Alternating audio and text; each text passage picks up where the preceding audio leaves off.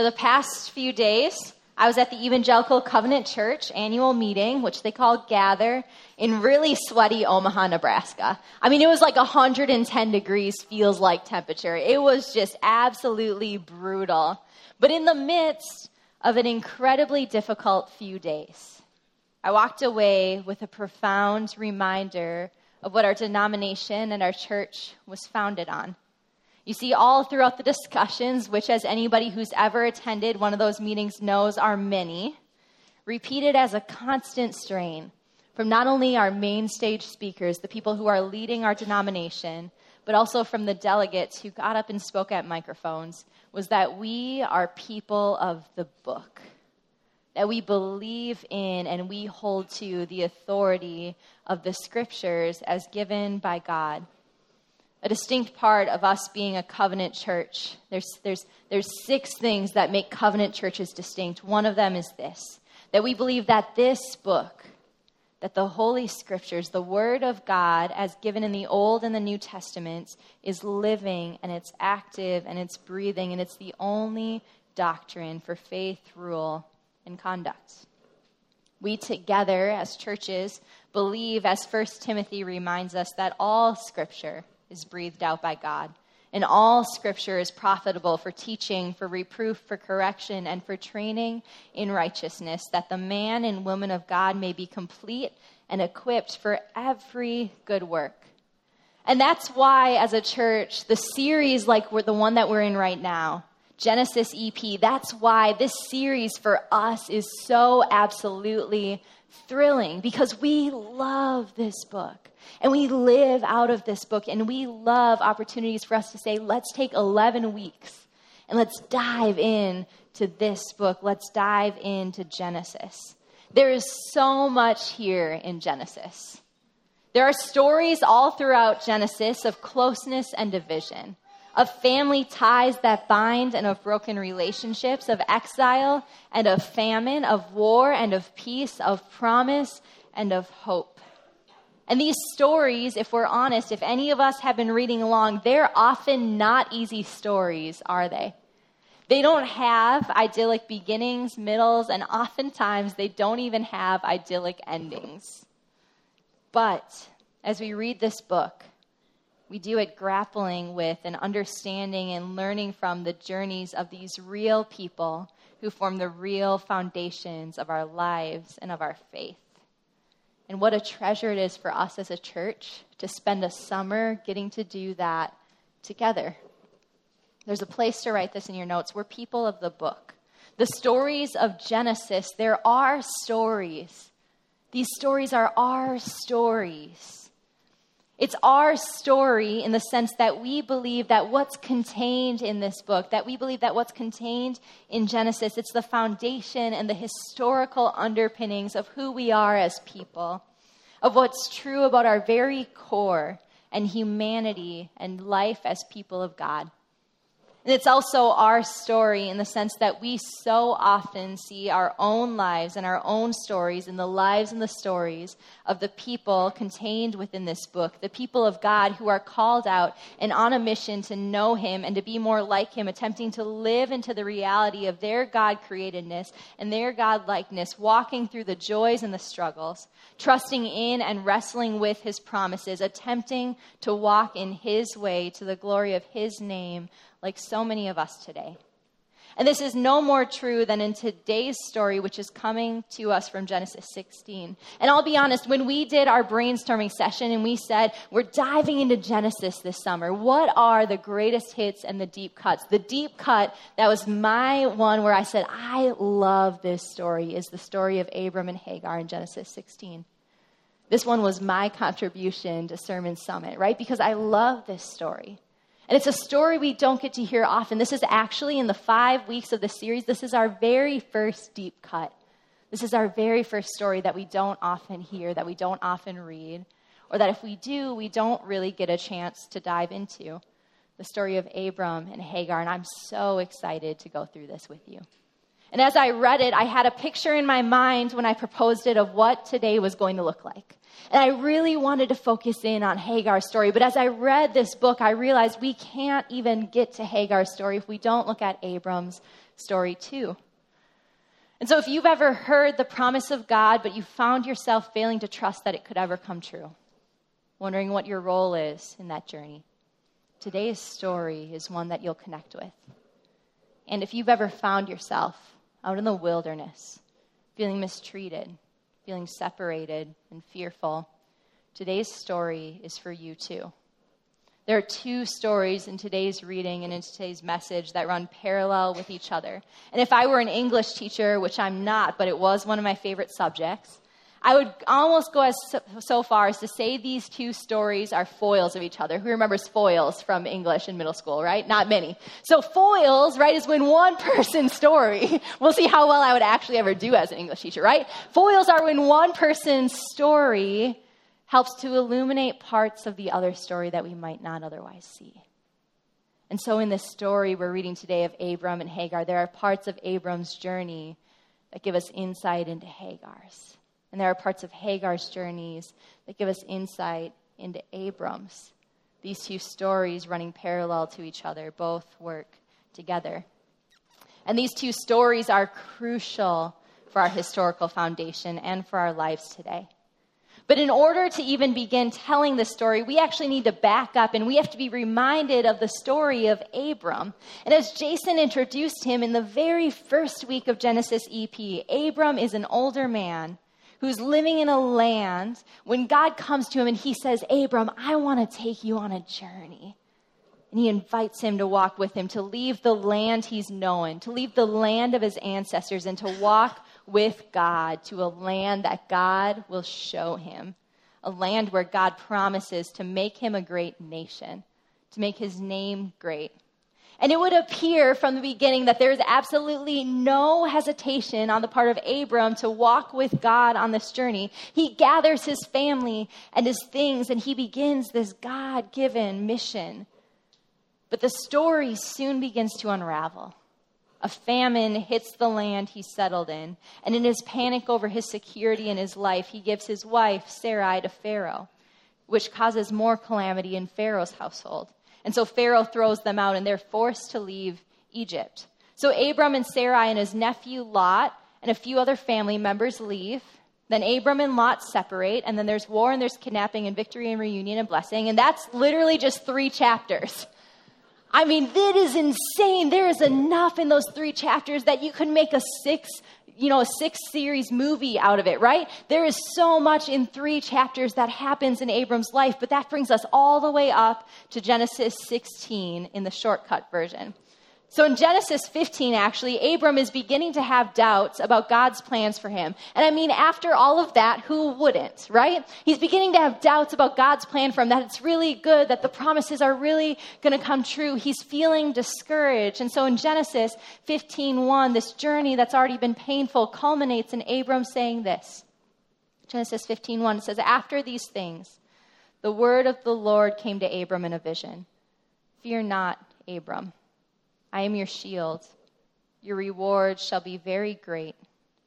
But Abram said, O Lord God, what will you give me? For I continue childless, and the heir of my house is Eliezer of Damascus.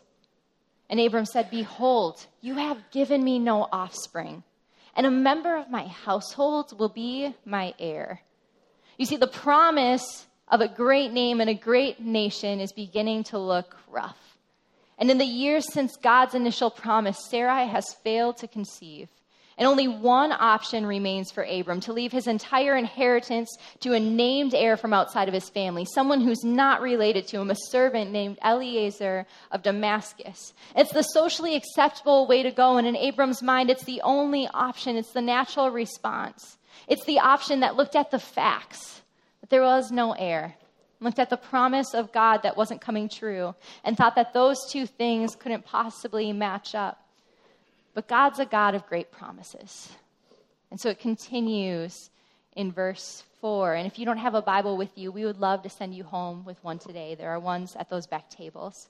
So continuing in verse 4, it says, And behold, the word of the Lord came to him This man shall not be your heir your very own son shall be your heir. And he brought him outside and he said, Look toward heaven and number the stars if you are even able to number them. And then he said to him, So shall your offspring be. And he believed the Lord. The Lord counted it to him as righteousness. And then let's fast forward down to Genesis 16, verse 1. The story of Abram's heir continues. Now, Sarai, Abram's wife, had borne him no children. She had a female Egyptian servant whose name was Hagar. And Sarai said to Abram, Behold, now the Lord has prevented me from bearing children. Go into my servant. It may be that I obtain children by her. And Abram listened to the voice of Sarai. Did you notice what just happened there? In less than one chapter, the entire story begins to shift dramatically. At the beginning of the, chapter 15, Abram is given this promise by God. He says, Count the stars if you're even able. That's how many descendants you're going to have. And at the end of the chapter, God starts to fulfill the promise on his own. And it says in Genesis 15 that Abram believed the Lord and it was counted to him as righteousness. And then, just a few verses later, in chapter 16, Sarai brings doubt into the equation.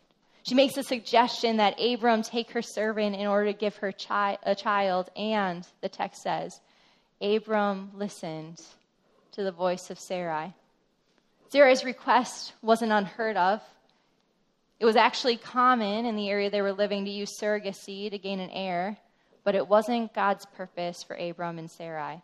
It was Sarai's solution it was her voice, and Abram listened. We're often not too far from Abram's story in our own lives. We're confronted with two voices, just as what happened in the garden a voice of the promise of God and a voice of doubt that starts to creep in. Whose voice we listen to matters.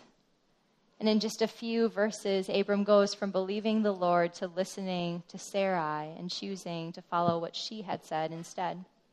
So let's continue it says, So after Abram had lived 10 years in the land of Canaan, Sarai, Abram's wife, took Hagar, the Egyptian, her servant, and gave her to Abram, her husband, as a wife. And he went in to Hagar, and she conceived. And when she saw that she had conceived, she looked with contempt on her mistress.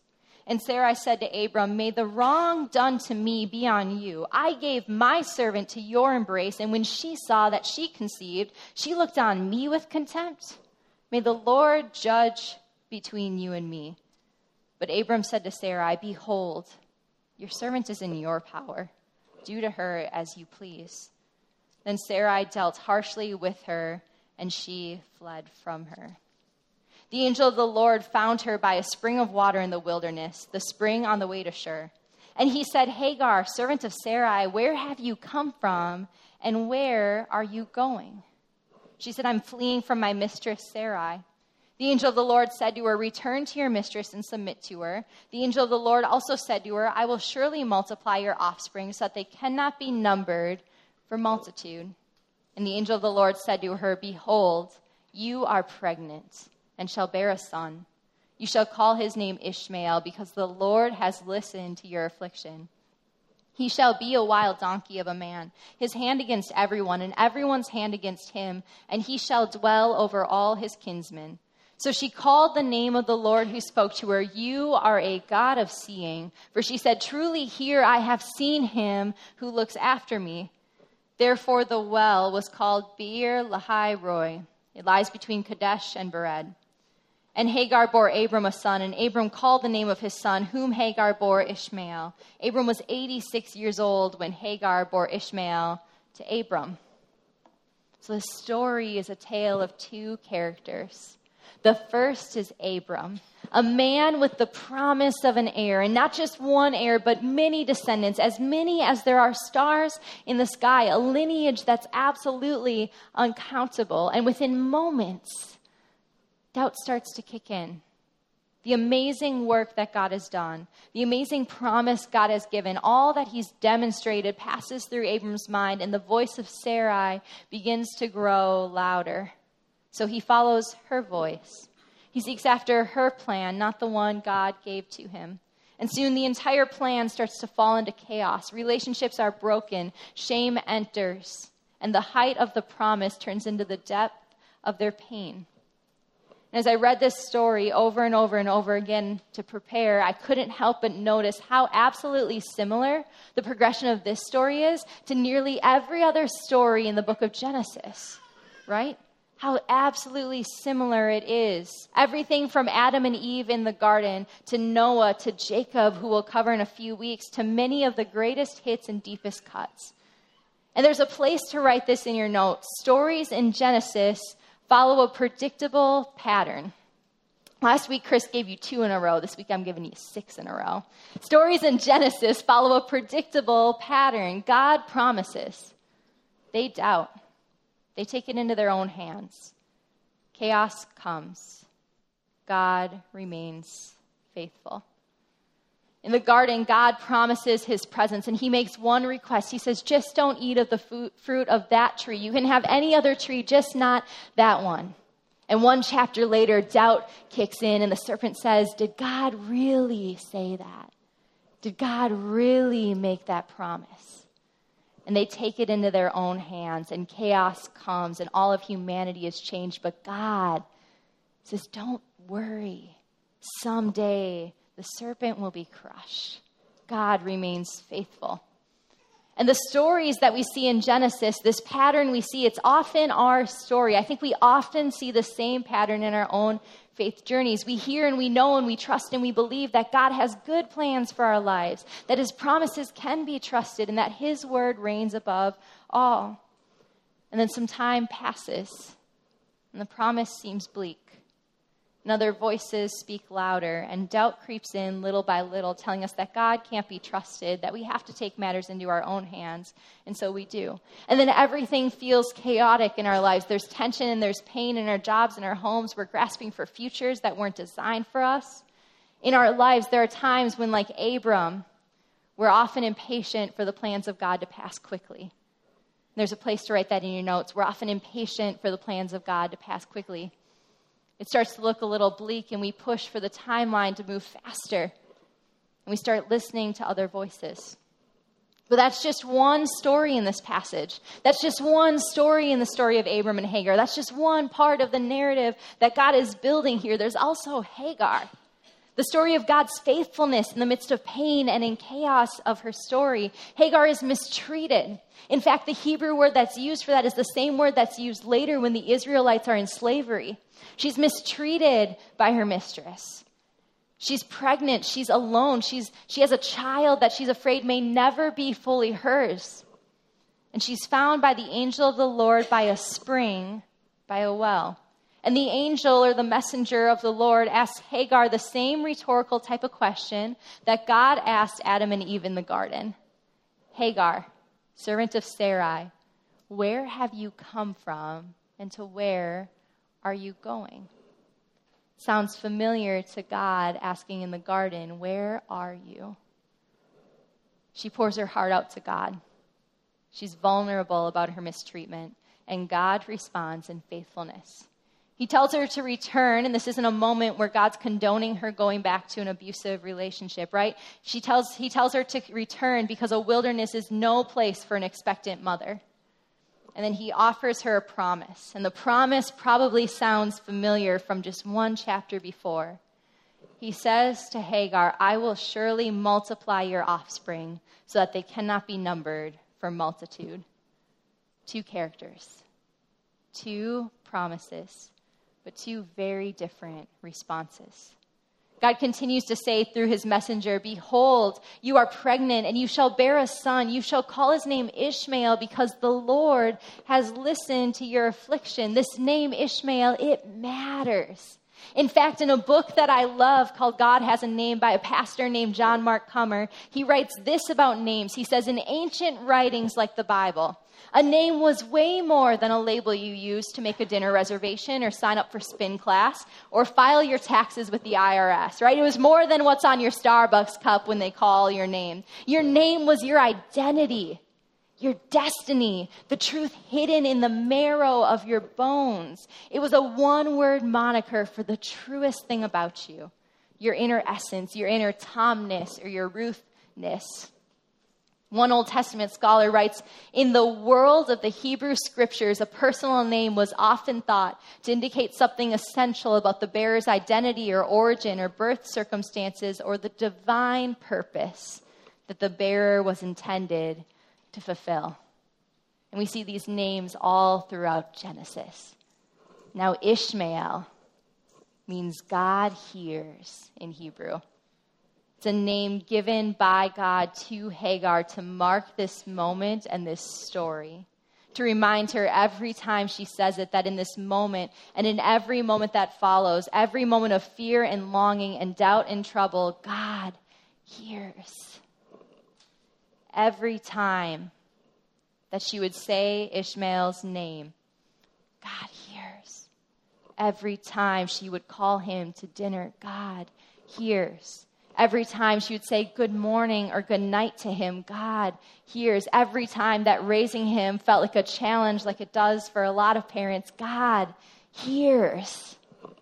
And in response to this, Hagar gives God a name of her own. The scripture says this So she called the name of the Lord who spoke to her. You are a God of seeing. El Roi in Hebrew, a God of seeing. For she said, Truly here I have seen him who looks after me. Therefore, the well, the place where this entire moment happened, was called Be'er Lahai Roi. It lies between Kadesh and Bered, which means the well of the living one who sees me. Ishmael, God hears. El Roi, God sees. There's a place to write this in your notes in our own lives, we are seen in our wilderness by a God that knows and loves us. You see, this moment in the scripture, and part of the reasons why I'm so passionate about this story, this moment is significant. This is the first moment in all of the scriptures that someone gives God a name, that someone says to God, Here is what you are like. Here's your character. Here's the innermost parts of who you are. And it's given by this slave woman, an Egyptian, in the middle of her distress and in the middle of a response to a God that asked her to name her son God here. She says, You are a God that sees me. And God sees us too. And whatever wilderness looks like for you today or in the future, you are never outside of the sight of God. When you feel far from Him, He is coming near to you. God sees, God knows, God loves us. At the end of this story, Hagar returns to Abram and Sarai. And it says this it says, And Hagar bore Abram a son, and Abram called the name of his son, whom Hagar bore Ishmael. Abram was 86 years old when Hagar bore Ishmael to Abram. So, like we see our own stories reflected in the story of Abram and the story of Hagar, we also see our story reflected in the end of this. Because our lives are flesh and bone reminders of God's attentiveness to us. They're flesh and bone reminders of God's attentiveness to us. Abram names his son God Hears the name given to Hagar for him by God. And this, a lot of commentary writers say, is a sobering reminder for Abram and Sarai. A sobering reminder that God was hearing his and Sarai's distress all along, that he saw it the whole time, and that all they had to do was continue to cry out. Just as Hagar's story and Ishmael's name served as a demonstration of the abiding love of God the participation in our stories, the God who sees and the God who hears her, her story and her return to tell it to those who doubted the promise would undoubtedly have been a constant reminder for this couple that God is present, even in the midst of their suffering, too. And in our own stories, our stories of God's faithfulness in the midst of chaos and of peace, in the midst of stress and anxiety, of salvation and our life change, our flesh and blood demonstrations for the rest of the world of God's saving power and presence to us. It's interesting, actually. As I read this story, I couldn't help but think about another story in another book about another well and God. In John chapter 4. In John chapter 4. On a hot day, Jesus is taking a shortcut through Samaria. And he stops at this well to sit and rest for a minute. And the scripture says this A woman from Samaria, starting in verse 7, came to draw water. Jesus said to her, Give me a drink, for his disciples had gone into the city to buy food. The Samaritan woman said to him, How is it that you, a Jew, ask for a drink from me, a woman from Samaria? For Jews have no dealings with Samaritans. Jesus answered her, If you knew the gift of God and who it is that is saying to you, Give me a drink, you would have asked him, and he would have given you living water. And then few verses later, he says this Everyone who drinks of this water will be thirsty again. Everyone who drinks of this water in the well will be thirsty again. But the water that I will give him will become to him a spring, and it will never be thirsty again. The water I give to him will be eternal life. The woman said to him, Sir, give me this water so that I will not be thirsty and will not have to keep coming back to this well to draw water. And he goes on to say, Go, call your husband and come here. The woman answered him, I have no husband. And Jesus says to her, You are right. And he goes on to tell her every moment of her life, the deep, dark, and shameful parts for her. And after revealing himself to this woman as God, the Messiah, the Savior, the God who sees all, it said that the woman left her water jar and went away into town. And she said to all the people, Come Come see a man who told me all that I ever did. Could this be the Christ? She walks away like Hagar, a flesh and bone reminder for her community of God's attentiveness to her, a God who saw everything and loved her anyways. Two women, one Egyptian, one Samaritan, both forgotten by those in their midst, both outsiders in their community, both forgotten and hurt by the chaos brought into this world at the hands of others, and two wells. Both places where they encounter God. Two names El Roi, the God who sees me, and Messiah, the Savior, the consistency of God in the scriptures. God remains faithful despite the plans and the pains of others that we experience in our own lives. And in the deepest depth of our wilderness, He is the God who both sees and the God that hears. In the 1800s, there was a hymn writer named Fanny Crosby.